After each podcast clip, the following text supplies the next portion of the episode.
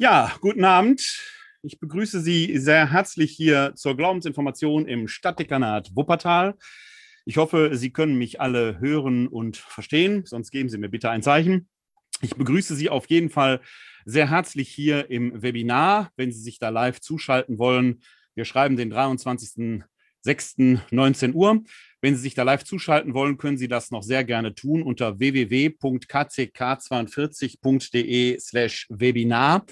Dann sind Sie hier live dabei und können, wenn Sie wollen, auch Zwischenfragen stellen oder mit uns diskutieren. Das geht dann sehr leicht, indem Sie in diesem Zoom-Webinar die Handheben-Funktion benutzen. Dann sind Sie hier, äh, haben Sie die Möglichkeit, mitzudiskutieren. Ich begrüße Sie auch sehr herzlich, wenn Sie live bei Facebook zuschauen oder sich hinterher den Audiomitschnitt oder den Videomitschnitt anschauen. Wir haben heute die letzte Glaubensinformation in der Saison zwanzig zwanzig, zwanzig einundzwanzig. Das war eine ganz besondere Saison der Glaubensinformation. Die hat nämlich rein digital hier in diesem Format als Webinar stattgefunden, bedingt durch die Corona-Pandemie. Und äh, wir hoffen, dass wir uns bald irgendwann wieder auch live im katholischen Stadthaus äh, treffen können. Denn das ist so das normale Format, dass wir uns etwa zweiwöchentlich im katholischen Stadthaus versammeln, um dort miteinander über den Glauben ins Gespräch zu kommen, so wie wir es jetzt hier auf digitale Weise versuchen. Die Glaubensinformation findet immer etwa zweiwöchentlich statt, im Wechsel zwischen systematisch-theologischen und biblisch-theologischen Abenden. Es gibt immer einige Ausnahmen. Ein Teil der Themen wiederholen sich jährlich turnusmäßig, weil wir uns, grob gesagt, am Glaubensbekenntnis entlanghangeln. Ein Teil der Themen ist aber immer wieder neu, tausche ich aus. Da kann ich auch auf Themenwünsche eingehen. Gerade neulich habe ich wieder einen Themenwunsch bekommen, dass wir vielleicht einmal über den Teufel sprechen können. Das ist natürlich ein sehr brisantes und interessantes Thema, dem ich gerne nachkomme. Das Programm fürs nächste Jahr steht allerdings, leider Gott sei Dank, wie man sagen will, schon fest. Wir werden also mit Sicherheit irgendwann das Thema aufgreifen in irgendeinem Format. Aber wenn Sie da Themenwünsche haben, können Sie mir die sehr gerne schicken. Schicken Sie mir dann einfach eine Mail an info at katholische Strich citykirche Strich wuppertal punkt d e. Dieses digitale Format hat sich auf eine gewisse Weise bewährt, weil wir hier auch Leute ansprechen, die nicht live ins katholische Stadthaus kommen wollen oder können, vielleicht weil sie auch gar nicht in Wuppertal wohnen. Wir werden das mit Sicherheit, auch wenn wir uns wieder live in Präsenz treffen können, das wird sicherlich erst Anfang des Jahres sein, weil die Räumlichkeiten, die uns zur Verfügung stehen, derzeit noch nicht Corona-tauglich so nutzbar sind, wie wir das wollen. Aber es wird kommen. Selbst dann, wenn die Präsenz wieder möglich sein wird, werden wir auch digital weiter beieinander sein. Ich plane jetzt schon dann, dieses Format der Glaubensinformationen in einem Hybridformat weiterhin stattfinden zu lassen. Heute Abend äh, haben wir nicht nur ein interessantes Thema, sondern ich versuche auch äh, heute Abend mal eine neue Technik auszuprobieren. Ich hoffe, dass alles so funktioniert, wie ich mir das vorstelle. Äh, wenn nicht, bitte ich da jetzt äh, im Vorgang schon um Entschuldigung. Dann äh, liegt das einfach daran, dass ich heute mit neuen Medien hier arbeite und äh, das einfach mal teste. Denn die letzte Glaubensinformation einer Saison steht immer unter einem gewissen Vorzeichen, ist so ein bisschen eine Gala-Veranstaltung, wo es auch immer ein wenig um ein Augenzwinkern geht. Und so lautet das Thema des heutigen Abends, denn auch was in der Bibel so alles zwischen den Zeilen steht, eine heitere und erkenntnisreiche Spurensuche. Wir werden uns heute einige biblische Texte, die Ihnen vielleicht vertraut erscheinen mögen, mal an, um da vielleicht einmal einen besonderen Zugang zu diesen biblischen Texten zu bekommen, um da nochmal genau hinzuschauen, weil es sich oft lohnt, die biblischen Texte nicht einfach nur so hinzunehmen, weil man eigentlich immer schon denkt, da wäre ja schon alles klar, sondern bei näherem Hinsehen mal das, was erzählt wird, zu sich selbst kommen zu lassen. Wir haben gerade in der jüngsten Zeit ja ein bemerkenswertes Beispiel erlebt, das von geradezu biblischen Ausmaßen ist, wie ich in einem Beitrag für unseren Weblog .de Werbung geschrieben habe. Da geht es nämlich auch um das, was gesagt ist und das, was gemeint ist, wo viele plötzlich zwischen den Zeilen etwas zu suchen, glauben oder zu finden, glauben, was so gar nicht da steht. Da geht es um den Briefwechsel zwischen dem Münchner Erzbischof Kardinal Marx und Papst Franziskus, um das Rücktrittsangebot von Kardinal Marx. Da geht es auch darum, was steht zwischen den Zeilen und was steht nicht zwischen den Zeilen. Eigentlich ist das immer glasklar. Wir reden über das, was geschrieben ist.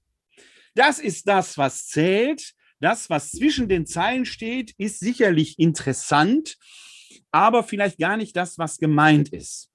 Deswegen bin ich immer skeptisch, wenn Menschen meinen, dass sie zwischen den Zeilen etwas zu finden glauben. Jetzt habe ich aber den Titel der heutigen Veranstaltung genauso genannt, was in der Bibel so alles zwischen den Zeilen steht. Das muss ich natürlich erklären, denn wir haben es speziell bei den biblischen Texten ja oft mit Texten zu tun, die aus dem jüdischen Erzählkontext kommen. Und bei den jüdischen Autorinnen und Autoren nicht nur da, aber da insbesondere findet man oft ein bestimmtes Stilmittel. Das ist das Stilmittel der Lakonie. Und es ist ein sehr intelligentes, ein sehr interessantes, übrigens auch ein sehr demokratisches Stilmittel, das uns als Leserinnen und Hörer der Texte automatisch aktiviert, mit hineinzunehmen. Wie ist das zu verstehen? Wir Menschen sind mit unserer Sprache nicht in der Lage, alles en Detail bis ins Kleinste hinein zu erklären.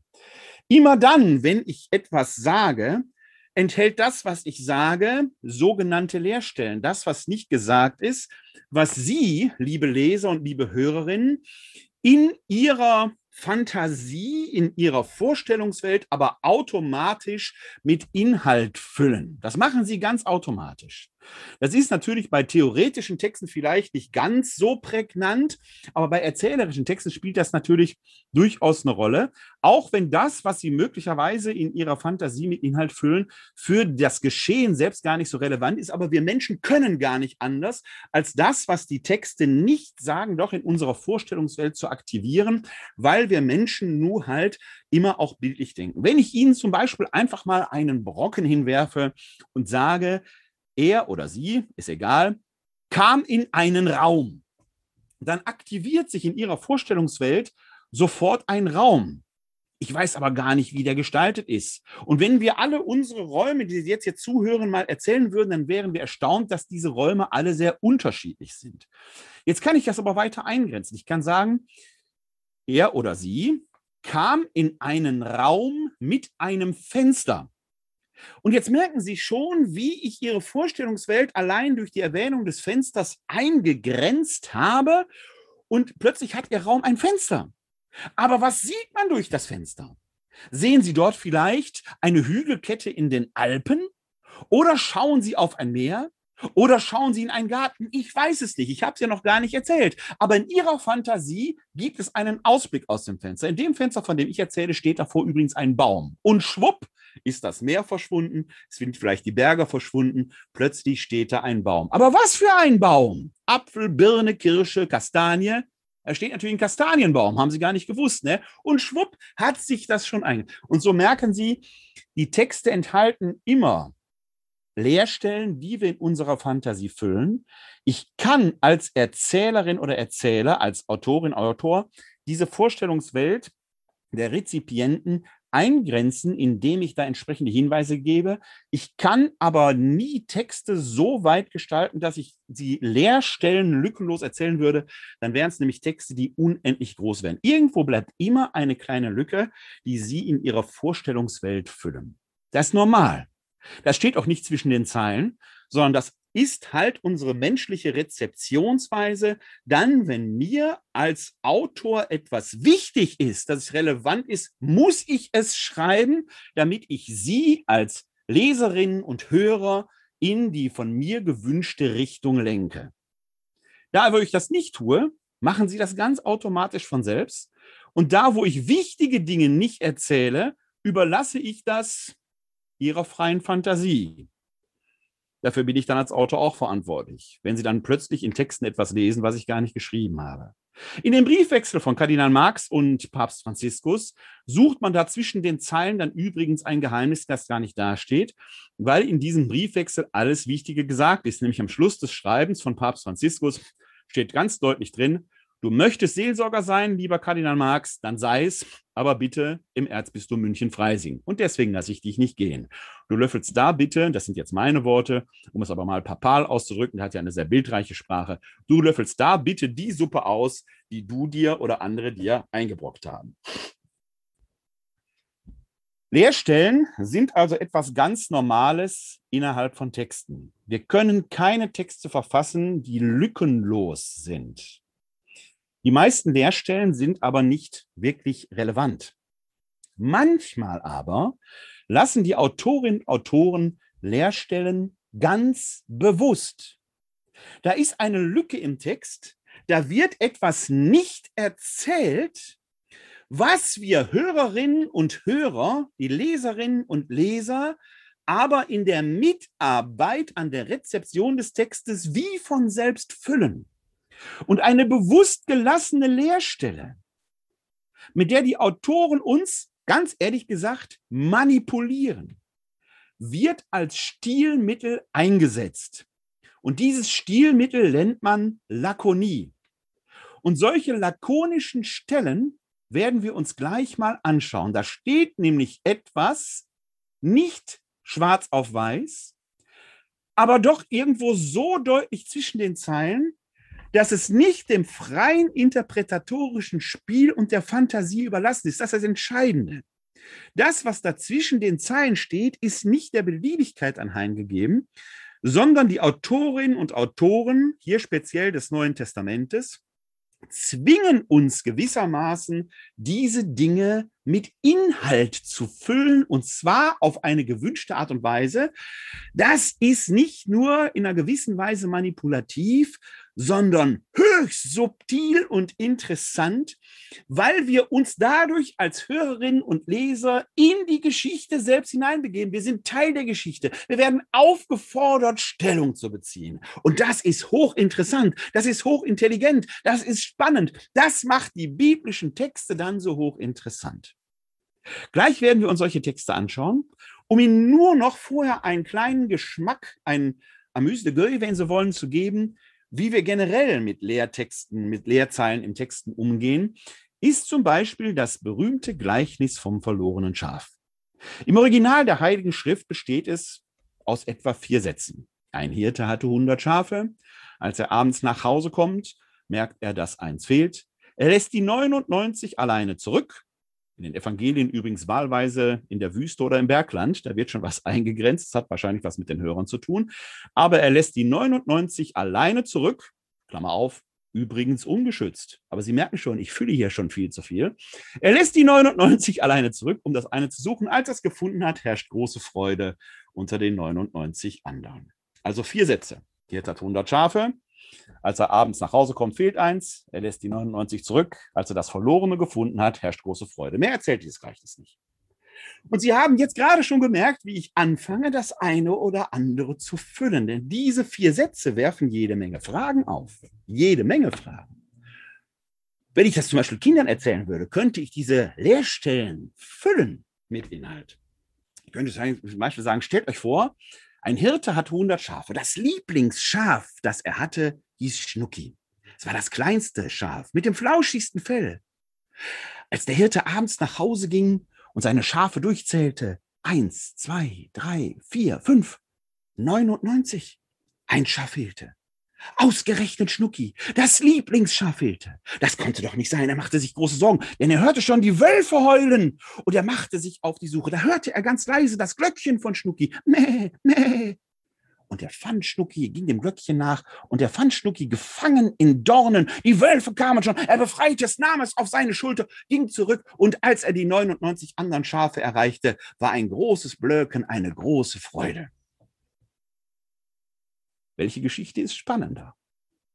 In meiner Version, die ich gerade frei erzählt habe, habe ich sämtliche Leertexte und Leerstellen, die der Text mir gelassen hat, mit Inhalt gefüllt. Und natürlich habe ich das getan, was wir gerne in der kirchlichen Tradition tun. Wir haben dem Schaf die Schuld in die Schuhe geschoben. Dabei machen Schafe einfach nur das, was sie immer machen. Gras fressen, weiterlaufen, Gras fressen, weiterlaufen. In der Originalgeschichte, die Jesus erzählt, dem Gleichnis, ist nämlich nicht das Schaf das Problem, sondern der Hirte. Denn die Schafe gehören gar nicht dem Hirten. Es ist gar nicht das Lieblingsschaf des Hirten, das verloren geht. Er ist nur ein Knecht, der seinem Herrn Rechenschaft schuldig ist und der seinem Herrn Rechenschaft ablegen muss, wo das verlorene Schaf ist. Deswegen gerät er in Panik. Und der Hirte im Originalgleichnis macht etwas Unerhörtes. Er lässt nämlich die neunundneunzig anderen schutzlos zurück. Wie Deppenschafe, die sowieso nicht weglaufen. Deswegen herrscht große Freude. Das heißt, der Originalimpetus des Gleichnisses vom verlorenen Schaf geht eigentlich in eine ganz andere Richtung Gott lässt niemanden im Rest, weil Gott sich um das Verlorene sorgt. Nicht, weil das Verlorene aus eigenem Antrieb abständig geworden wäre, sondern weil das Verlorene das Wertvolle ist. Und dafür lässt er die, die sowieso brav sind, auch schon mal allein für einen Moment in der Wüste zurück. Natürlich darf ich die Geschichte so spannend erzählen, wie ich sie gerade erzählt habe. Ich darf aber nie den Fehler machen, meine Leerstellen, die ich gefüllt habe, plötzlich zum Inhalt des Eigentlichen zu machen. Denn das Originalgleichnis Jesu erzählt das alles nicht. Im Originalgleichnis Jesu geht es um einen Hirten, der seine Aufsichtspflicht verletzt hat und der das ausbügeln muss. Sie merken also, die Sache mit den Leerstellen, die ist brisant, die ist spannend, weil wir sie füllen können, aktivieren können, aber wir müssen gucken, wenn wir mit den biblischen Texten arbeiten, was ist mein Anteil, den ich eingetragen habe und was ist der Anteil dessen, was da wirklich steht. Das muss ich dann sauber trennen.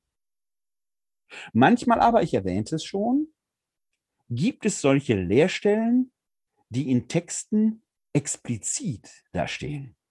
Und um eine solche Leerstelle kümmern wir uns jetzt mal. Wir schauen da mal in das Gleichnis vom königlichen Gastmahl nach Matthäus. Bevor wir da hineinschauen, möchte ich ganz kurz einen Hinweis geben, denn es gibt dieses Gleichnis in zwei Varianten. Es ist nämlich einmal auch als Gleichnis vom Festmahl überliefert, vom Hochzeitsmahl im Lukas-Evangelium, Kapitel vierzehn, die Verse fünfzehn bis vierundzwanzig. Das ist das klassische Erstkommunion-Gleichnis. Da ist ein Gastgeber, der ein Festmahl ausrichten möchte, ein Hochzeitsmahl, der lädt die Vornehmen ein, die haben aber alle irgendwelche fadenscheinigen Gründe, weswegen sie gar nicht kommen können, weshalb die Vornehmen Äh, auch nicht kommen werden. Schließlich äh, geht der Gastgeber mehr oder weniger enttäuscht hin und beauftragt seine Diener, geht doch äh, an die Hecken und Zäune und holt die Menschen von dort.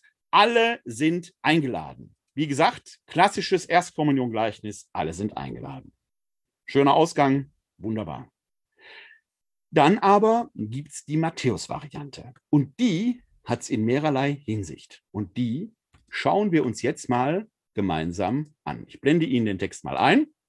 Sie finden den Text, wenn Sie ihn nachlesen wollen, im Matthäusevangelium, Kapitel zweiundzwanzig, die Verse eins bis vierzehn. Da heißt es: Jesus antwortete und erzählte ihnen ein anderes Gleichnis.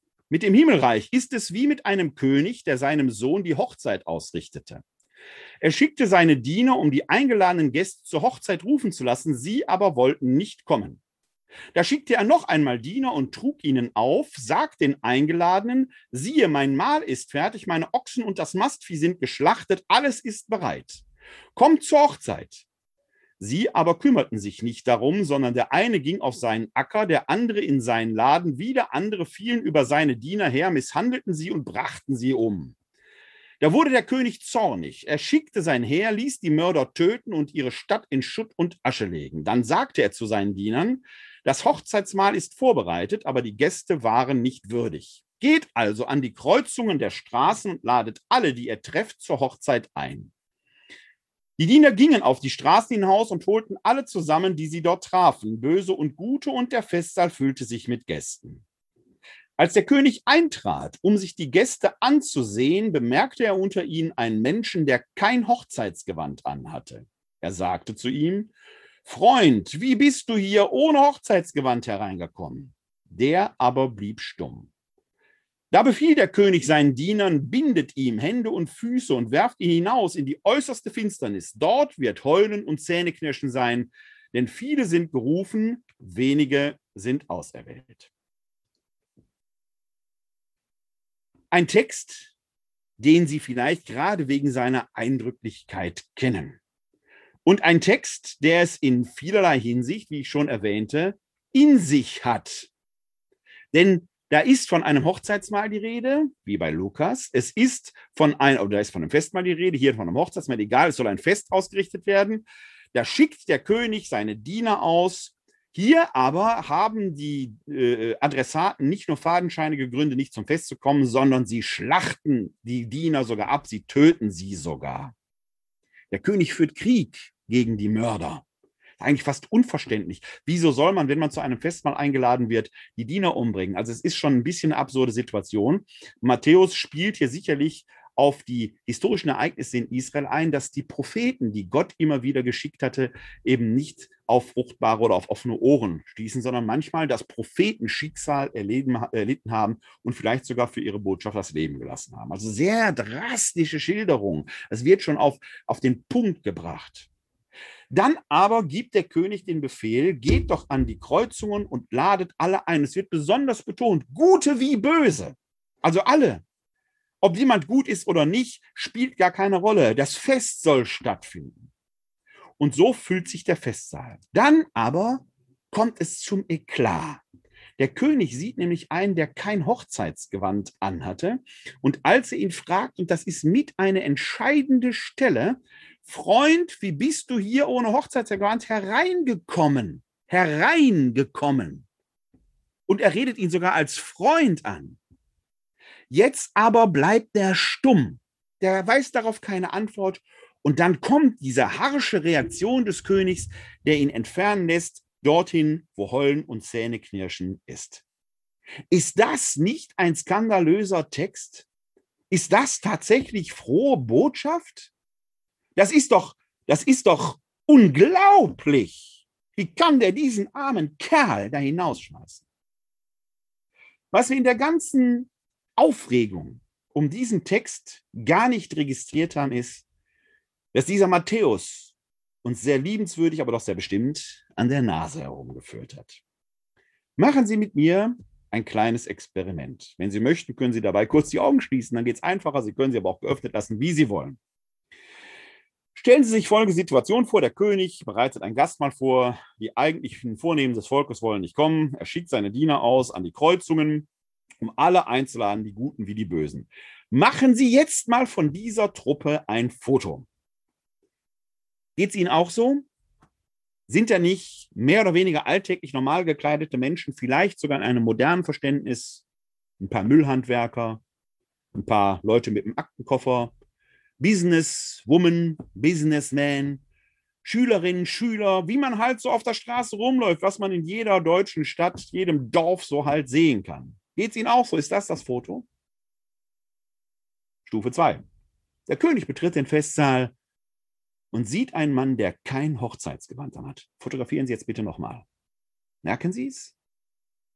Wie von Geisterhand hat sich die gesamte Gesellschaft aus einer alltäglich gekleideten Truppe in eine festlich gewandete Festgesellschaft gewandelt.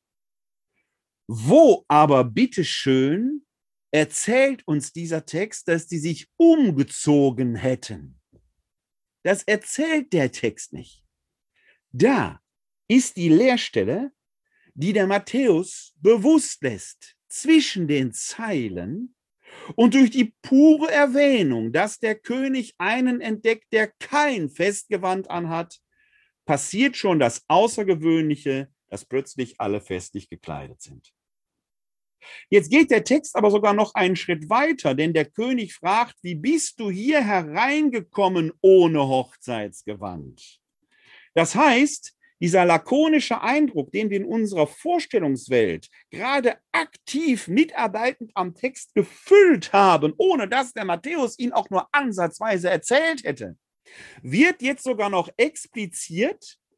Denn wenn man ohne Hochzeitsgewand hereinkommt, muss es ja vor dem Festsaal eine Möglichkeit gegeben haben, sich umzuziehen.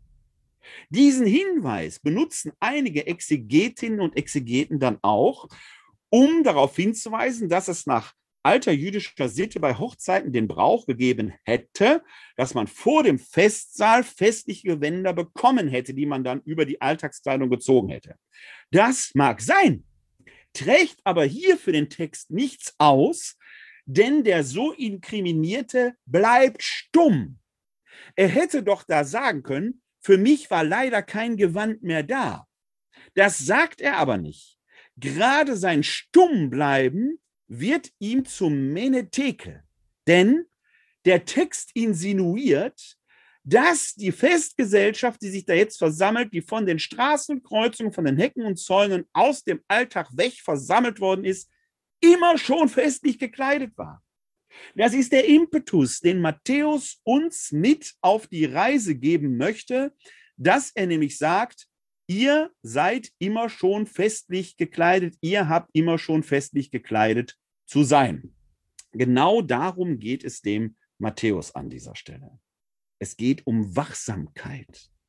Und das macht er, indem er etwas nicht erzählt, was aber für das Verständnis der Erzählung notwendig ist, dass wir es nämlich mit unserer Fantasie automatisch füllen. Darum geht es ihm. Das ist das Stilmittel der Lakonie. Das ist hochintelligent. Das ist eine grunddemokratische Form des Erzählens, weil wir nämlich nicht nur zu Rezipienten, zu konsumierenden Rezipienten degradiert werden, denen man etwas vorsitzt und die haben es halt irgendwie aufzunehmen, wie im Nürnberger Trichter, sondern wir werden aufgefordert, am Verständnis des Textes mitzuwirken. Schauen wir uns einen zweiten Text an, nämlich das Gleichnis vom verlorenen Sohn. Oder ist es vielleicht das Gleichnis vom barmherzigen Vater? Ich möchte Ihnen diese Geschichte mal frei erzählen. Ich weiß, das Gleichnis vom verlorenen Sohn hat ja zwei Söhne. Ich möchte erstmal den Fokus auf den ersten Teil der Erzählung werfen, wo es nur in Anführungszeichen um den jüngeren Sohn geht. Und ich möchte Ihnen diese Geschichte mal in einer besonderen Weise präsentieren, nämlich mit Hilfe einer Methode, die man Sprechzeichnen nennt.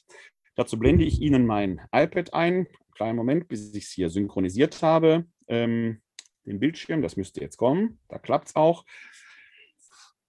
Und da möchte ich die Geschichte auf folgende Weise erzählen.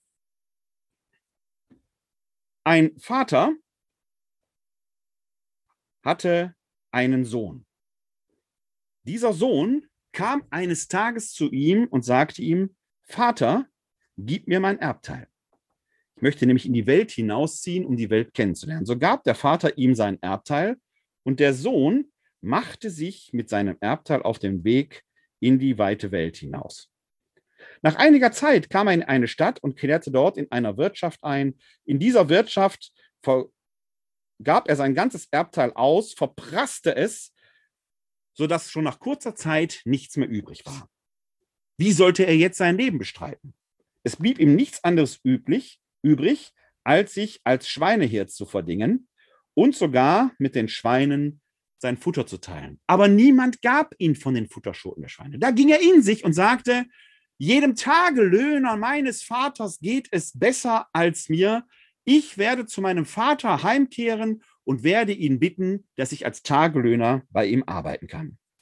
So machte sich der Sohn auf den Heimweg. Sein Vater aber, der ihn schon von ferne sah, eilte ihm mit offenen Armen entgegen und sagte, da bist du ja wieder, mein verlorener Sohn, komm und lass uns ein Fest feiern. Das ist die Erzählung des verlorenen Sohnes. Und an dieser Erzählung können wir schon einiges deutlich machen, was der Text nicht erzählt, was aber für das Textverständnis von enormer Bedeutung ist. Da ist zum Beispiel einmal diese Umkehrbewegung, die der Text vollzieht. Es gibt nämlich einen dramaturgischen Höhepunkt, der eigentlich ein dramaturgischer Tiefpunkt in der Erzählung ist, nämlich hier unten. Da kann unser Freund gar nicht mehr tiefer sinken. Und dieser Punkt wird zur Umkehr. Und das Interessante ist, dass dieser Text erzählt und nicht erzählt. Da sind ein paar Leerstellen im Text, die bewusst gelassen werden, wie Umkehr geschieht. Wenn wir nämlich von Umkehr reden, dann halten wir das zuvorderst für einen, sagen wir mal, intellektuellen Prozess des Nachdenkens, dass man erkennt, man hat da irgendetwas falsch gemacht und das machen wir jetzt besser. So aber, und das ist das, was der Text zuvorderst erzählt, funktioniert Umkehr gar nicht. Ich male mal hier meinen Vater in Rot, damit wir den etwas abgesetzt haben. Und hier male ich den Vater auch schon mal in Rot, damit wir den etwas abgesetzt haben. Und jetzt stellt sich an dem Umkehrpunkt die Frage, wie geht Umkehr eigentlich? Wo fängt die an? Häufig, wenn ich diese Geschichte mit Menschen bespreche, dann sage ich, frage ich, wo fängt die Umkehr an? Zeichnen Sie mir das doch mal bitte in die Geschichte hinein. Das geht jetzt hier leider nicht so ohne Probleme, deswegen muss ich das jetzt etwas erzählen. Die Antwort, die ich am meisten bekomme, ist, der Sohn denkt an den Vater. Und das stimmt. Der Sohn wird an den Vater denken, aber Sie merken an meinem Futur, dass es damit nicht beginnt. Denn der Sohn hätte nicht an den Vater gedacht, wenn er nicht zuerst Hunger gehabt hätte. Die Umkehr fängt hier im Bauch an. Da beißt es, da spürt er einen physischen Mangel. Ohne diesen physischen Mangel hätte er nie an Umkehr gedacht. Das heißt bei uns übrigens auch nicht umsonst Gewissensbisse, die äh, ein Mensch verspürt, ähm, bevor er an die Umkehr geht. Das heißt, irgendetwas muss existenziell mangeln, bevor an einen Umkehrprozess überhaupt zu denken ist. Wenn der keinen Schmacht gehabt hätte, wenn der keinen Hunger gehabt hätte, wäre er wahrscheinlich gar nicht umgekehrt. Das ist eben nicht nur eine Verstandesgeschichte, sondern eine physische. Denn erst nachdem er den Hunger verspürt, fängt er an, danach zu denken, und er denkt an seinen Vater. Der Kopf, also der Bauch, regiert als erstes, dann kommt der Kopf, und jetzt fasst er in seinem Herzen den Entschluss, heimzukehren. Jetzt passiert etwas Interessantes, was die Geschichte nicht erzählt und doch erzählt. Plötzlich ist der ganze Sohn vom Vater erfüllt. Längst bevor die Versöhnung stattfindet, hat der Vater wieder sich mit ihm gewissermaßen in der Umkehr selbst schon vereinigt. Ich kann die ganze Geschichte aber übrigens noch auf eine andere Weise zeichnen. Ich erzähle die jetzt nicht nochmal komplett neu, aber ich äh, zeichne dieselben Szenen übrigens, nur in einer anderen Anordnung. Ich ordne die jetzt mal in so eine Kreuzform an. Haben wir hier den Vater in der Mitte, der seinem Sohn das Erbteil gibt. Der Sohn macht sich dann mit dem Erbteil auf den Weg und geht in die Welt hinaus. Machen wir hier so ein Erbteil malen. Dann kommt er hier schließlich in der Wirtschaft an, wo er das Ganze verprasst. Machen wir hier mal ein paar Männekes hin, mit denen er da das äh, Erbe verprasst. Schließlich muss er dann in die Schweineherde. Machen wir mal hier ein kleines Schweinchen hin. So. Und da muss er jetzt sein Futter mit den Schweinen teilen. Und schließlich macht er sich reumütig auf den Weg zum Vater, der ihn dann mit offenen Armen empfängt. Sie sehen, es sind dieselben Szenen, die ich hier gezeichnet habe. Ich habe sie aber anders angeordnet. In der linken Zeichnung, die Methode nennt man übrigens Sprechzeichnen, in der linken Zeichnung ist es eher die Geschichte vom verlorenen Sohn, um die es geht. In der rechten Zeichnung ist der Vater in jeder Szene präsent und gleich nah. In der rechten Szene ist es eher das Gleichnis vom barmherzigen Vater. In beiden Erzählweisen wird aber deutlich, der Vater ist nie weg. Warum verdeutliche ich das? Es gibt gerade um diese Geschichte einen immerwährenden Streit. Ist jetzt der barmherzige Vater und der verlorene Sohn? Und diese Methode des Sprechzeichnens zeigt Ihnen, in dieser Geschichte kommt beides zum Tragen. Mehr noch, sie erzählt auch, ohne dass es explizit wie in einem Lehrstück ausgefaltet wird, wie Umkehr funktioniert. Ohne Bauchschmerzen, physischer Art, ganz konkret harter Hunger, kein Nachdenken an Rückkehr. Da, wo dieser physische Mangel ausbleibt, brauchen wir auf Rückkehr in der Regel gar nicht hoffen. Es muss etwas substanziell fehlen, bevor der Umkehrpunkt tatsächlich zur Umkehr führt. Das ist der entscheidende Punkt. Übrigens eine interessante Variante, wo in diesen Tagen so viel von toten Punkten die Rede ist.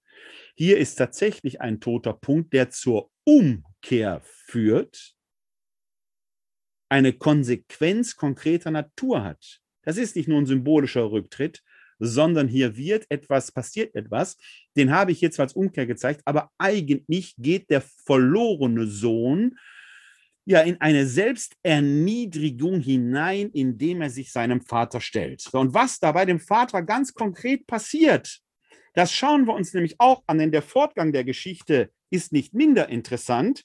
Wir sind im Lukas-Evangelium im fünfzehnten Kapitel. Das gesamte Gleichnis findet sich dort in den Versen elf bis zweiunddreißig. Ich versuche Ihnen den Text mal eben einzublenden, denn wir brauchen jetzt nicht das ganze Gleichnis uns anzuschauen, weil ich den ersten Teil hier erzählt habe.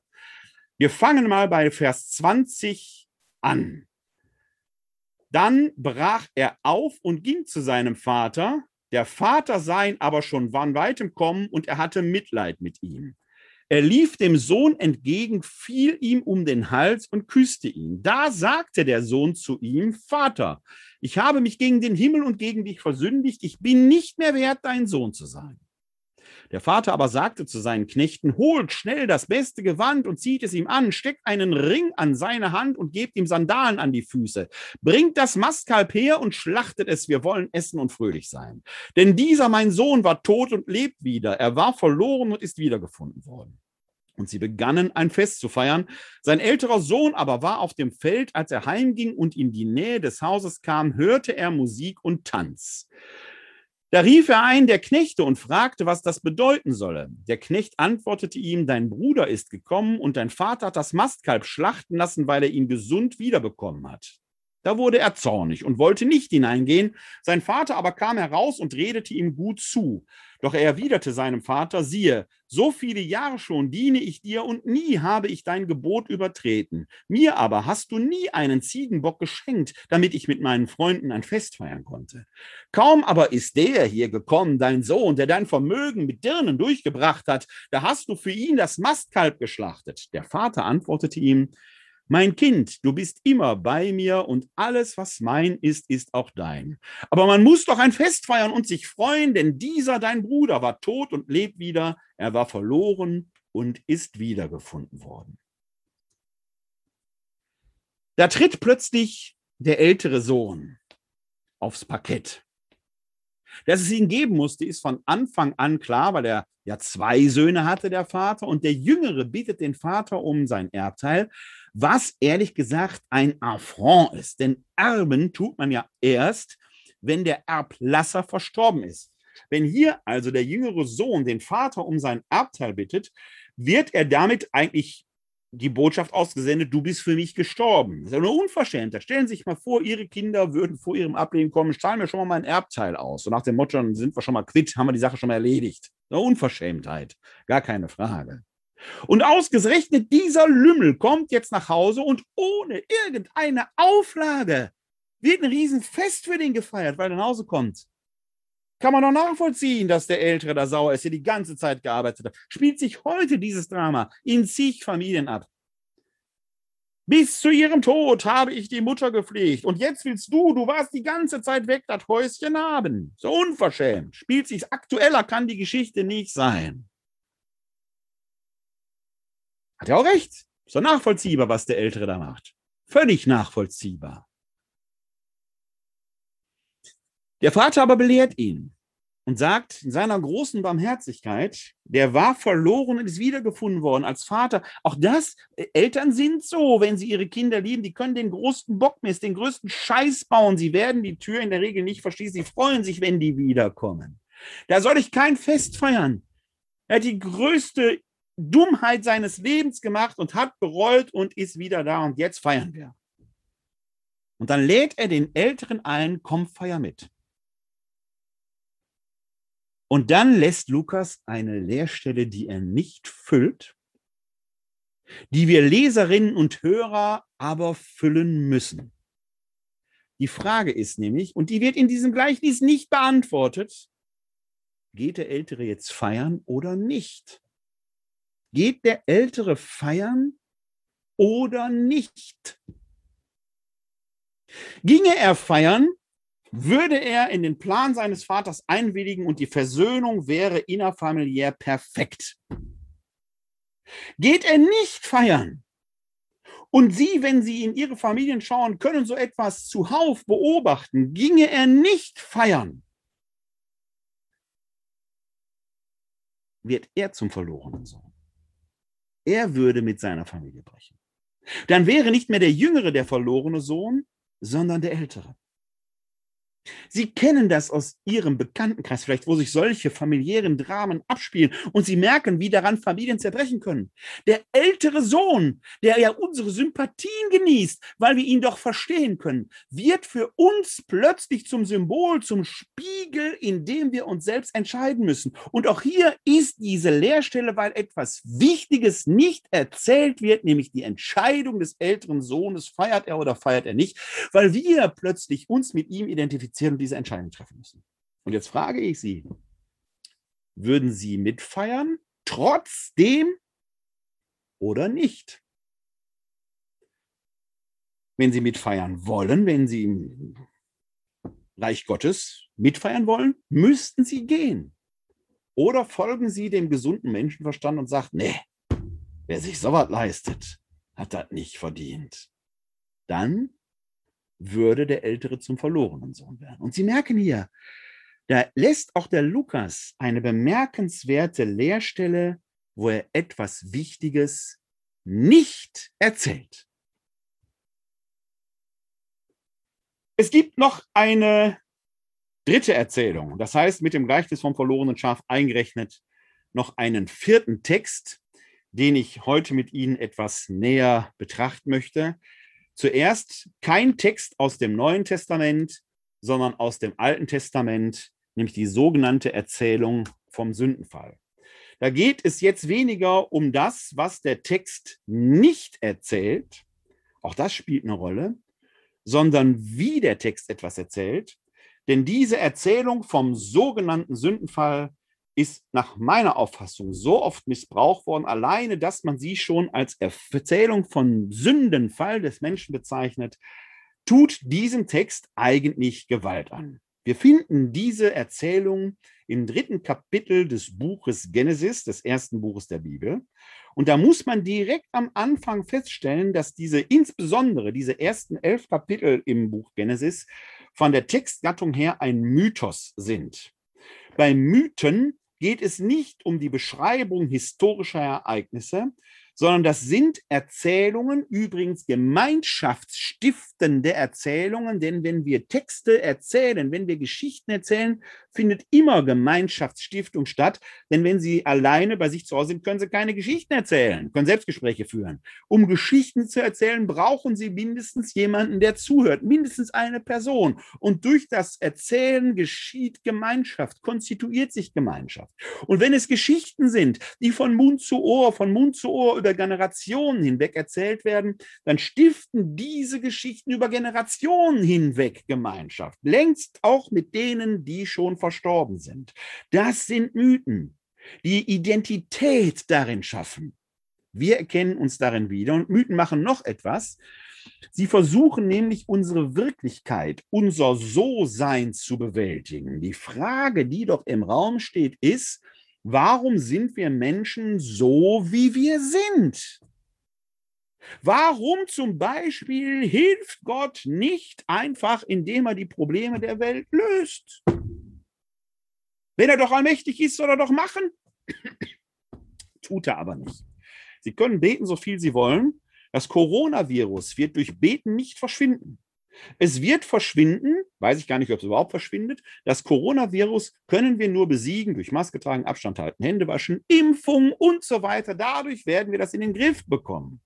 Beten alleine hilft nicht, aber wie oft hört man das, wenn Gott allmächtig ist, kann er es doch wegmachen.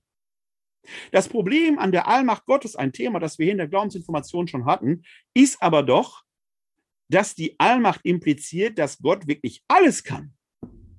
Wenn Gott etwas nicht könnte, wäre er nicht allmächtig.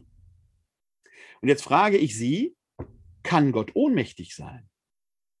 Um der Allmacht willen muss er ohnmächtig sein können. Das heißt, der Glaube an einen allmächtigen Gott löst null Probleme, weil die Allmacht immer auch die Ohnmacht impliziert. Das ist erstmal auf der rein logischen Ebene etwas, was wir denken lernen müssen, was da im Raum steht. Aber unser Verhältnis zu Gott spielt ja noch eine zentrale Rolle. Sind wir nur infantile, kindische Wesen, die auf dem Boden liegen und plärren, will haben, will haben? Solche Wesen können Sie in jedem Discounter in der Quengelzone an der Kasse erleben. So sind wir Menschen oft, dass wir da rumkönnen und sagen, ich will aber, dass du das und das tust. Erwachsen ist das nicht. Nervig eher.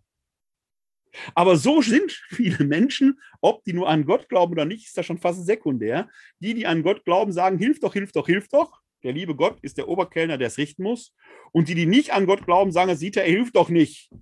Beides ist so gesehen kindisch in dieser Reaktion. Dabei geben uns die Mythen, auch der Bibel, den Versuch einer Antwort darauf. Mythen sind erzählerische Bewältigung solcher Krisenphänomene, solcher Phänomene, die der Frage nachgehen, warum ist der Mensch so, wie er ist? Und da schauen wir uns diese Erzählung in Genesis drei einmal an. Und ich sage vorweg, sie heißt eben Sündenfallerzählung zu Unrecht, das sagte ich schon. Sie heißt übrigens auch deshalb zu Unrecht Sündenfallerzählung, weil der Begriff Sünde kein einziges Mal vorkommt. Der Begriff Sünde wird das erstmal erst im darauffolgenden Kapitel erwähnt, in Genesis vier, und zwar als Warnung Gottes an den Kain, der den Neid auf seinen Bruder Abel schon verspürt und der innerlich heiß läuft und der von Gott gewarnt wird vor der Sünde, die an der Tür lauert. Die erste Sünde, die der Mensch vollbringen wird, ist nicht das Naschen einer Frucht von einem Baum, sondern die Ermordung seines Bruders. Das wäre die Erzählung vom Sündenfall. Und auch der Kain muss seine Verantwortung tragen und darf nicht weglaufen. Er trägt das Kainsmal, muss sich seiner Verantwortung, seiner Tat darin aber stellen und wird darin von Gott beschützt. Die Sündenfallerzählung also finden wir in Genesis vier. Hier aber schauen wir nun mal in Genesis drei. Ich lese diesen Text, dieses ganze Kapitel hat ja, wie Sie sehen, insgesamt vierundzwanzig Verse, mal abschnittsweise vor, um dort, ja, irgendwie zwischen die Zeilen, aber eigentlich doch auf das zu schauen, was explizit gesagt wird. Die Schlange war schlauer als alle Tiere des Feldes, die Gott der Herr gemacht hatte. Sie sagte zu der Frau, hat Gott wirklich gesagt, ihr dürft von keinem Baum des Gartens essen? Die Frau entgegnete der Schlange, von den Früchten des Baumes im Garten dürfen wir essen, nur von den Früchten des Baumes, der in der Mitte des Gartens steht, hat Gott gesagt, davon dürft ihr nicht essen und daran dürft ihr nicht rühren, sonst werdet ihr sterben. Darauf sagte die Schlange zur Frau, nein, ihr werdet nicht sterben, Gott weiß vielmehr, sobald ihr davon esst, gehen euch die Augen auf, ihr werdet wie Gott und erkennt Gut und Böse. Da sah die Frau, dass es köstlich wäre, von dem Baum zu essen, dass der Baum eine Augenweide und begehrenswert war, um klug zu werden. Sie nahm von seinen Früchten und aß. Sie gab auch ihrem Mann, der bei ihr war, und aß. Da gingen beiden die Augen auf und sie erkannten, dass sie nackt waren. Sie hefteten Feigenblätter zusammen und machten sich einen Schurz. Bis dahin erstmal. Dieses Textstück, der Beginn dieser Erzählung, setzt etwas voraus, das wenige Verse zuvor geschildert wird. Da macht nämlich Gott in Genesis zwei den Garten Eden und er pflanzt in diesen Garten Eden in die Mitte zwei Bäume. Den Baum des Erkenntnisses von Gut und Böse und den Baum des Lebens. Bemerkenswerterweise belegt er aber nur den Baum der Erkenntnis von Gut und Böse mit der Sanktion, davon darf man nicht essen. Das ist ein wichtiger Hinweis, den der Text uns gibt. Der Baum des Lebens wäre völlig unproblematisch gewesen in diesem Status, dass die beiden davon genascht hätten. Das Verbot betrifft nur den Baum der Erkenntnis von Gut und Böse. Dann wird aber hier auch noch erwähnt, dass beide, der Mensch und seine Frau, nackt waren, sich ihrer Nacktheit aber nicht schämten. Und dieser Hinweis ist bemerkenswert. Die beiden sind nackt, schämen sich aber ihrer Nacktheit nicht. Das ist zumindest für den zivilisierten Menschen unseres Jahrhunderts doch eher außergewöhnlich. Und doch kennen wir Menschenwesen, die so sind, kleine Kinder, die das Schamgefühl noch nicht entwickelt haben, Die können nackt durch die Gegend laufen, am Strand oder sonst wo, und schämen sich ihrer Nacktheit nicht. Das ist ein Hinweis, den der Text uns gibt. Diese beiden Menschen, männlich-weiblich, die Gefährtin des Menschen heißt auch noch gar nicht Eva, das kommt erst ganz zum Schluss der Erzählung, scheinen kleine Kinder zu sein. Und in diesem Zusammenhang ist das Verdikt Gottes vom Baum der Erkenntnis von Gut und Böse zu naschen interessant. Denn wie können Sie Kinder auf etwas aufmerksam machen, indem Sie das mit einem Verbot belegen? Was nicht verboten ist, völlig uninteressant. Das, was mit einem Verbot belegt ist, wird für Kinder erst richtig interessant. Fast scheint es, als wolle Gott, dass die beiden davon essen. Er lenkt nämlich die Aufmerksamkeit dadurch auf den Baum. Dass er auch anders gekonnt hätte, werden wir am Schluss der Erzählung sehen, wenn er nämlich den Baum des Lebens jetzt auch sanktioniert und den explizit beschützt, ganz am Schluss der Erzählung. Also scheint das Verbot Gottes fast eher die Funktion einer Motivation zu haben, dass dieser Baum in den Fokus des Interesses von Mann und Frau, also von diesen beiden Menschen rückt, die wie kleine Kinder sich ihrer Nacktheit noch nicht schämen. Denn als die beiden vom Baum der Erkenntnis von Gut und Böse gegessen haben, heißt es, dass ihnen die Augen aufgingen und sie erkannten, dass sie nackt waren. Und jetzt fangen sie an, ihre Nacktheit, ihre Scham zu bedecken. Das heißt, die schämen sich.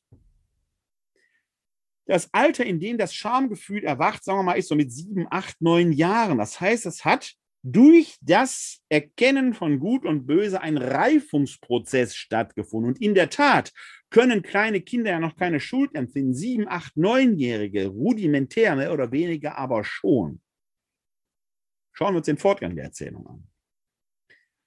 Als sie an den Schritten hören, ab Vers acht, als sie an den Schritten hörten, dass sich Gott der Herr beim Tagwind im Garten erging, versteckten sich der Mensch und seine Frau vor Gott dem Herrn inmitten der Bäume des Gartens. Aber Gott der Herr rief nach dem Menschen und sprach zu ihm: Wo bist du?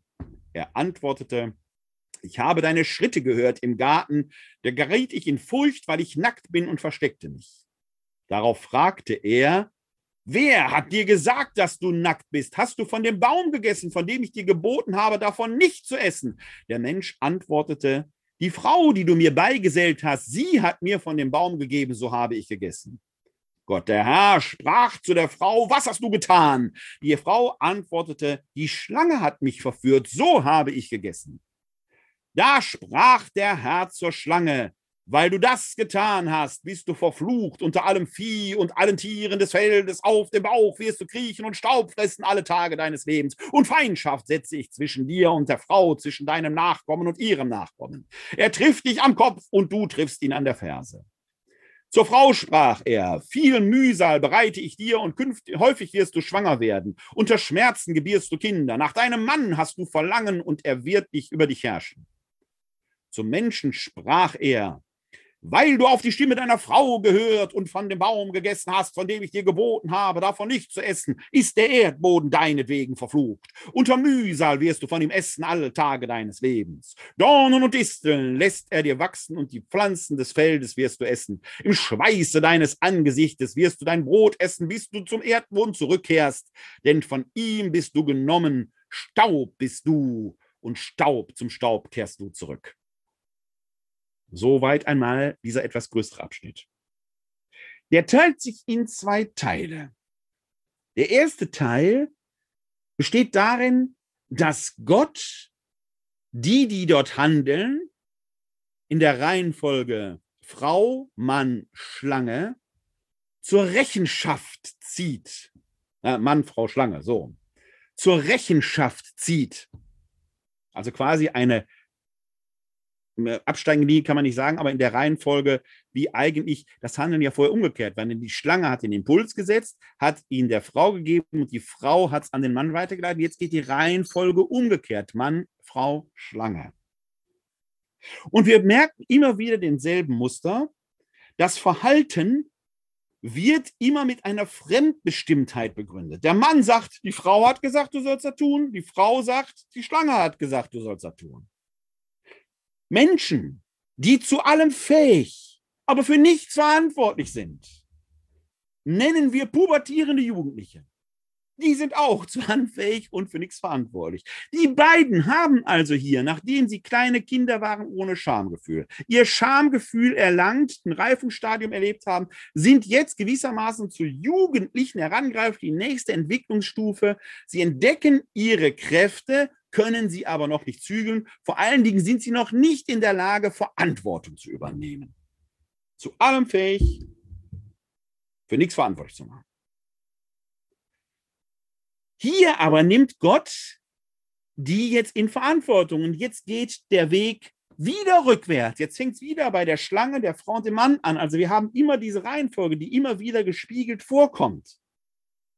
Die Schlange wird zur Rechenschaft gezogen, indem sie jetzt quasi auf den Boden gebracht wird und sich vor dem Menschen fürchten muss. Die scheinbar mächtige Schlange, oft mit dem Teufel gleichgesetzt, obwohl vom Teufel gar nicht die Rede ist, wird hier dingbar gemacht. Der Mensch herrscht über die Schlange, weil die Frau sie mit der Ferse am Kopf trifft. Sie ist also machtlos.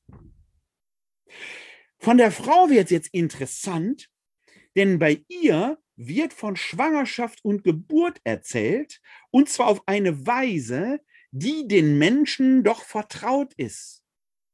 Kinder zur Welt zu bringen, ist eine schmerzhafte, blutige Angelegenheit. Da wird beschrieben, wie es ist. Es wird nicht beschrieben, dass es hier begründet wird, sondern man spiegelt den Ist-Zustand des Erlebens in die Urzeit zurück, der Frage nachgehend, wieso ist das so? Es ist so, weil der Mensch die Fähigkeit von Gut und Böse erlangt hat, von der wir gleich sehen, wenn es eine gute Fähigkeit ist, in der der Mensch seine Verantwortung übernehmen muss. Das betrifft dann nämlich auch den Mann, denn es ist so, dass Brot und Nahrung nicht vom Himmel fällt wie im Schlaraffenland, sondern dass man sich das, den Lebensunterhalt im Schweiße des Angesichtes erwerben muss. Auch hier wird eher beschrieben, wie es ist. Klar, unser Gesellschaftsbild im einundzwanzigsten Jahrhundert, im Jahr zweitausendeinundzwanzig, ist eben nicht so, dass nur Frauen die Kinder bringen und der Mann arbeiten muss. Das ist aus unserer Sicht ein patriarchales Weltbild. Aber diese Geschichte ist aufgeschrieben worden, etwa im sechsten Jahrhundert vor Christus. Da waren die Vorstellungen noch anders. Wir können aber sehen, dass man deskriptiv das, was man beobachtet, aufnimmt und hier in den Text hineinbringt. Wieso ist das so, dass der Mensch eine Existenz führt, in der er permanent kämpfen muss? Das ist das, was der Text hier versucht darzustellen. Es ist nämlich Gott gewollt. Übrigens, Augenzwinkern am Rande, diese Geschichten sind ja oft mit Humor erzählt. Worin besteht die größte Schuld des Mannes? Die Antwort ist eindeutig, weil du auf die Stimme deiner Frau gehört und von dem Baum gegessen hast, von dem ich dir geboten habe, nicht davon zu essen. Der erste Schritt und Fehler des Mannes war Augenzwinkern, weil du auf deine Frau gehört hast. Das war der größte Fehler. Hier wird also beschrieben, die Exist- das existenzielle So-Sein des Menschen, das eben so ist, wie es ist, und das seine Ursache darin hat, dass der Mensch, jetzt wird es interessant, gereift ist.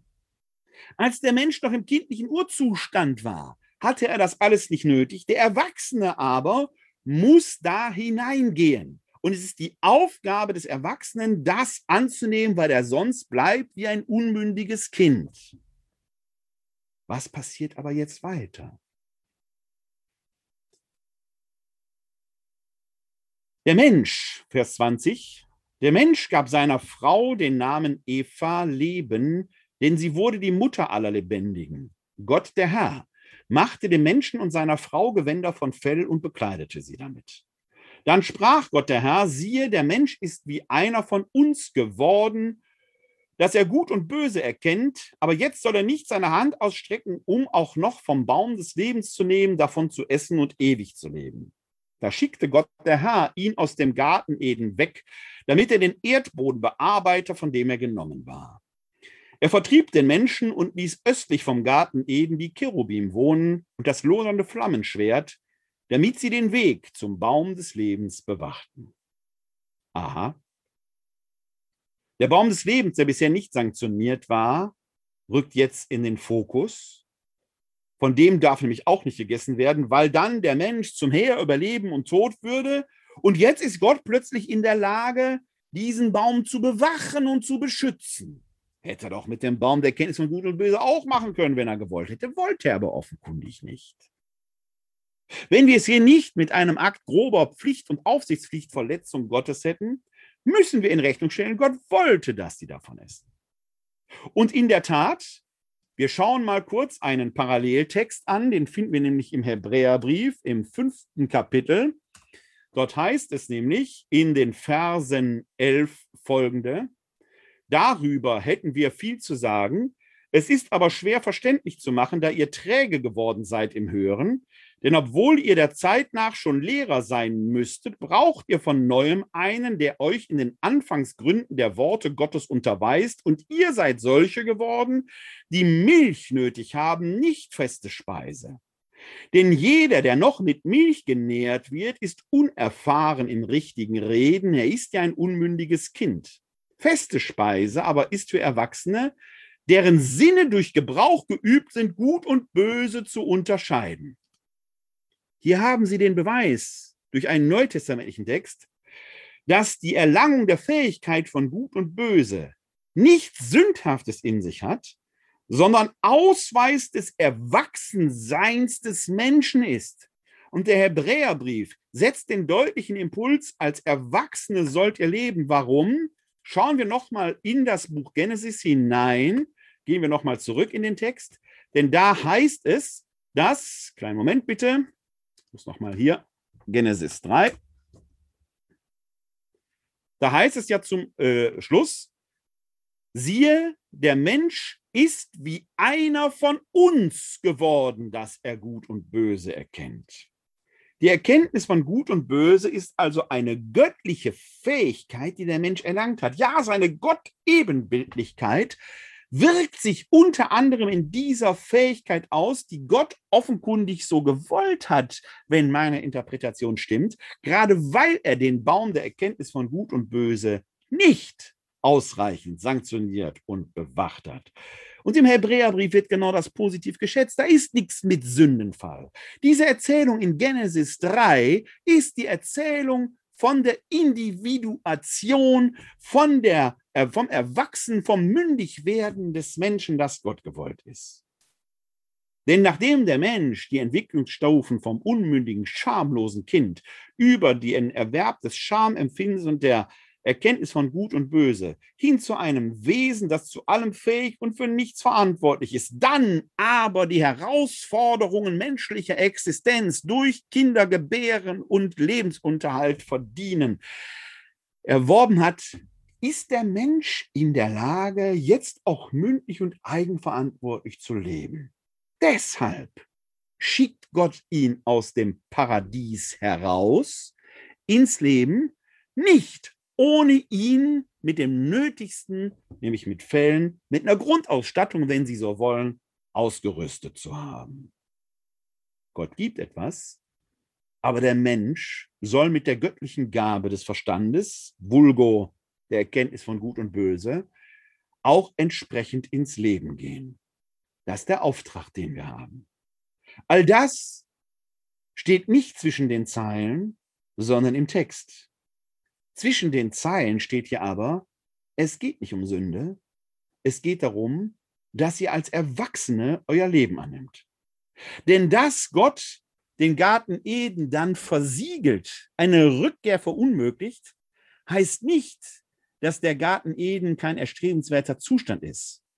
Der Garten Eden ist die Kindheit, in der der Mensch heranreift und wächst, bis er reif genug ist, sein Leben selbst zu wählen und zu verantworten.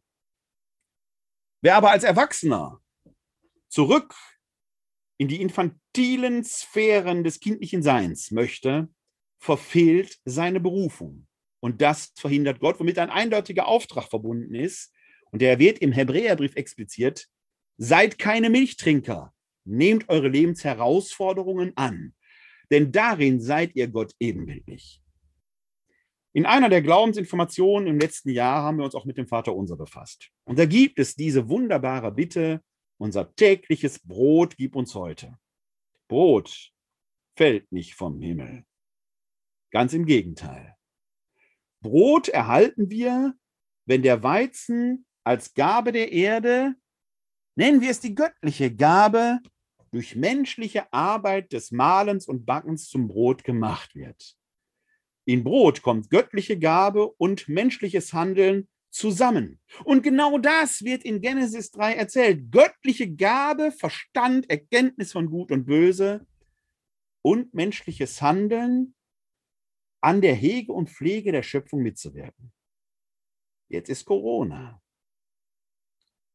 Alles Beten wird das nicht wegmachen. Wenn wir aber beten und darin unseren Auftrag erkennen, die göttliche Gabe des Verstandes anzuwenden, um die Herausforderungen unserer Existenz, wie sie nur sind, anzunehmen, dann haben wir verstanden, worum es in Genesis drei geht. Nicht um einen Sündenfall, sondern um die Ermächtigung des Menschen, seine Berufung als Ebenbild Gottes anzunehmen. Das ist der Auftrag. Mit dem schicke ich es jetzt in die Ferien. Die Glaubensinformation macht nämlich jetzt Sommerpause. Die nächste Glaubensinformation wird dann wieder stattfinden am achtzehnten August. Und dann wird es wieder um das Credo gehen. Da freue ich mich schon drauf, Sie dann wieder begrüßen zu können. Bevor ich Sie aber verabschiede, gebe ich denen, die hier im Webinar live dabei sind, gerne noch die Gelegenheit, Fragen zu stellen, wenn Sie denn Fragen haben. Können Sie das gerne durch die Handhebefunktion machen. Die finden Sie unten in der Menüleiste und können sich melden. Wenn Sie Fragen haben, machen Sie davon gerne Gebrauch. Das ist offenkundig nicht der Fall. Dann hoffe ich Ihnen, dass Ihnen dieses erste vollständig digitale Jahr in der Glaubensinformation gefallen hat, dass Sie weitergekommen sind. Sie können sich die Folgen gerne bei YouTube oder in meinem Audio-Podcast unter podcast punkt p r werner kleine punkt de äh, anhören und herunterladen auf Ihren Podcatcher. Wie gesagt, ich freue mich, wenn Sie wieder dabei sind am achtzehnten August, wenn es um das Credo geht. In der neuen Saison habe ich schon den einen oder anderen, die eine oder andere Anregung von Ihnen aufgenommen. Da gab es zum Beispiel den Wunsch, mal was über die Heiligen und über die Marienverehrung zu machen. Das habe ich versucht aufzugreifen. Auch über die Charismen wird es einen Abend geben. Auch das war eine Anregung von Ihnen, die kam. Ich freue mich, dass Sie heute Abend dabei waren. Ich hoffe, es war erkenntnisreich für Sie. Wir machen jetzt, wie gesagt, Sommerpause. Ich hoffe, Sie kommen gut über diesen Sommer. Bleiben oder werden Sie gesund und helfen Sie anderen, gesund zu bleiben oder zu werden. Ihnen allen da draußen. Für die nächste Zeit. Bis zum Wiedersehen. Ein herzliches Glück auf.